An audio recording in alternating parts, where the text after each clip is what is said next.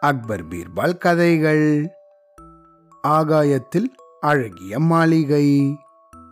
அக்பர் ஒரு நாள் பீர்பால் கிட்ட பேசின்னு இருந்தாரு அப்படி பேசின்னு இருக்கும்போது திடீர்னு பீர்பால் அவர்களே எனக்கு ஆகாயத்துல அழகான மாளிகை ஒன்று கட்டணும். அப்படின்னு ஆசையா இருக்கு. அப்படின்னாரு. அப்படி சொல்லிட்டு அதுக்கான ஏற்பாடுகளை நீங்க சீக்கிரமா செய்ய முடியுமா? அப்படின்னு கேட்டாரு மன்னர். மன்னர் இப்படி கேட்டதும் பீர்பால் எப்படி அவர்கிட்ட முடியாதுன்னு சொல்றது? அப்படின்னு யோசிச்சாரு. கொஞ்ச நேரம் தயங்கிட்டு முயன்றால் முடியும் மன்னா அப்படின்னு சொன்னாரு. எவ்வளவு செலவானாலும் பரவாயில்ல. அதுக்கான ஆக்கப்பூர்வமான வேலையில இறங்கி வெகு சீக்கிரமா அந்த வேலையை முடிங்க அப்படின்னாரு மன்னர். உடனே பீர்பால் தன்னோட மனசுக்குள்ள ஆஹா இந்த வேலை நிச்சயமா முடியாத ஒன்று அப்படிங்கிறத மன்னரையே உணர்ந்து கொள்ளும்படி நம்ம ஏதாவது செய்யணுமே அப்படின்னு யோசிக்க ஆரம்பிச்சாரு. அப்புறமா பீர்பால் அரசே அதுக்கான முன்னேற்பாடுகளை செய்யறதுக்கே மூணு மாதங்கள் ஆகும். அதுக்கப்புறமா தான் கட்டடங்கள் கட்டுற வேலையை ஆரம்பிக்க முடியும் அப்படின்னு சொன்னார். இதை கேட்ட மன்னர் ஓஹோ அப்படியா? சரி நீங்க சொன்னபடியே ஏற்பாடுகளை தாராளமா செய்யுங்க அப்படின்னாரு. இது நடந்த அடுத்த நாள் பீர்பால் வேடன் ஒருத்தங்கிட்ட இருந்து சில கிளிகளை வரவழிச்சாரு. அப்படி வரவழிச்சு அந்த கிளிகளை ஒரு கூண்டுல போட்டு அடைச்சி வச்சாரு. அந்த கிளிகளுக்கு சில வார்த்தைகளை பேசுறதுக்கு கத்து கொடுத்தாரு. இது நடந்த மறுநாள் பீர்பால் மன்னரை போய் சந்திச்சு மன்னா ஆகாயத்துல மாளிகை கட்டுற பணிக்கு ஆட்களை திரட்டிண்டு வர்றதுக்காக நான் வெளியூர் போக போறேன் அப்படின்னு மன்னர்கிட்ட சொல்லி அங்கிருந்து புறப்பட்டாரு. இது நடந்து மூணு மாதங்கள் ஓடியே போச்சு. அப்புறம் ஒரு நாள் பீர்பால் அரண்மனைக்கு வந்தாரு. அங்க வந்து மன்னர் சந்திச்சு மன்னா ஆகாயத்துல அழகான மாளிகை கட்டணும்னு ஆசைப்பட்டீங்களே. அது கட்டுறதுக்கு தேவையான ஆட்கள் எல்லாம் தயாரா இருக்காங்க.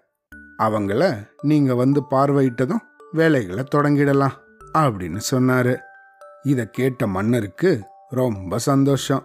அடடா பீர்பால் சொன்னபடி மூணு மாசத்துல ஆட்களை எல்லாம் கூட்டின்னு வந்துட்டியே அப்படின்னு பீர்பால் கூட மன்னர் புறப்பட்டு போனாரு. அவங்க புறப்பட்டு போனதும் பீர்பால் மன்னரை அரண்மனையில இருந்த ஒரு அறைக்குள்ள கூட்டிட்டு போனாரு.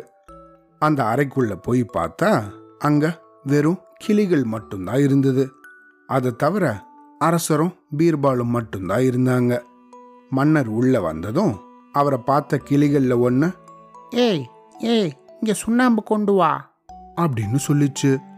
இன்னொரு கிளி ஏய் ஏய் இங்க செங்கல் கொண்டு வா அப்படின்னு சொல்லிச்சு. இன்னொரு கிளியோ ஏய் இந்த கல் அந்த பக்கம் போடு அப்படின்னு சொல்லிச்சு. இன்னொரு கிளி ஏய் இந்த இடத்துல ஒழுங்கா சுண்ணாம்பு பூசு. கி கி. அப்படின்னு ஒரு ஒரு கிளியும் இந்த மாதிரி ஒவ்வொன்றா சொல்ல ஆரம்பிச்சது. இந்த கிளிகள் எல்லாம் இப்படி பேசுறத கேட்ட மன்னருக்கு ஒரே குழப்பமா இருந்தது. பீர்பால் என்னது இது? எல்லா கிளிகளும் சம்பந்தம் இல்லாம என்னென்னமோ பேசுதே அப்படின்னு கேட்டாரு. உடனே பீர்பால் மன்னர் பெருமானே என்ன நீங்க மன்னிக்கணும். ஆகாசத்தில் கட்டடம் கட்டணும்னு ஆசைப்பட்டீங்கல்ல? அதை பறவைகளால் தானே கட்ட முடியும். அதுக்காக தான் மூணு மாசமா இந்த பறவைகளுக்கெல்லாம் பேசுறதுக்கு சொல்லி கொடுத்துட்டு இருந்தேன் இனிமேல் இதுங்க கட்டடம் கட்ட கத்துன்னு அதுக்கப்புறமா தான் அதை கட்டி முடிக்கணும் அப்படின்னு சொன்னாரு. இதை கேட்ட மன்னருக்கு அடடா நம்ம முட்டாள்தனமா ஆகாசத்துல போய் கோட்டை கட்டணும்னு ஆசைப்பட்டோமே. அது நடக்காத ஒரு காரியம் அப்படிங்கிறத பீர்பால் இப்படி நாசூக்கா நமக்கு உணர்த்திட்டாரு அப்படிங்கிறத புரிஞ்சுட்டு பீர்பாலை பார்த்து சிரிச்சாரு. பீர்பால் கிளிகளுக்கு கட்டடம் கட்டி கொடுக்குற வார்த்தைகளை ரொம்ப கஷ்டப்பட்டு சொல்லி கொடுத்துருக்கீங்க. அதுக்காக உங்களை நான் மனசார பாராட்டுறேன் அப்படின்னு சொல்லி அவருக்கு சில பரிசுகளையும் கொடுத்தாரு.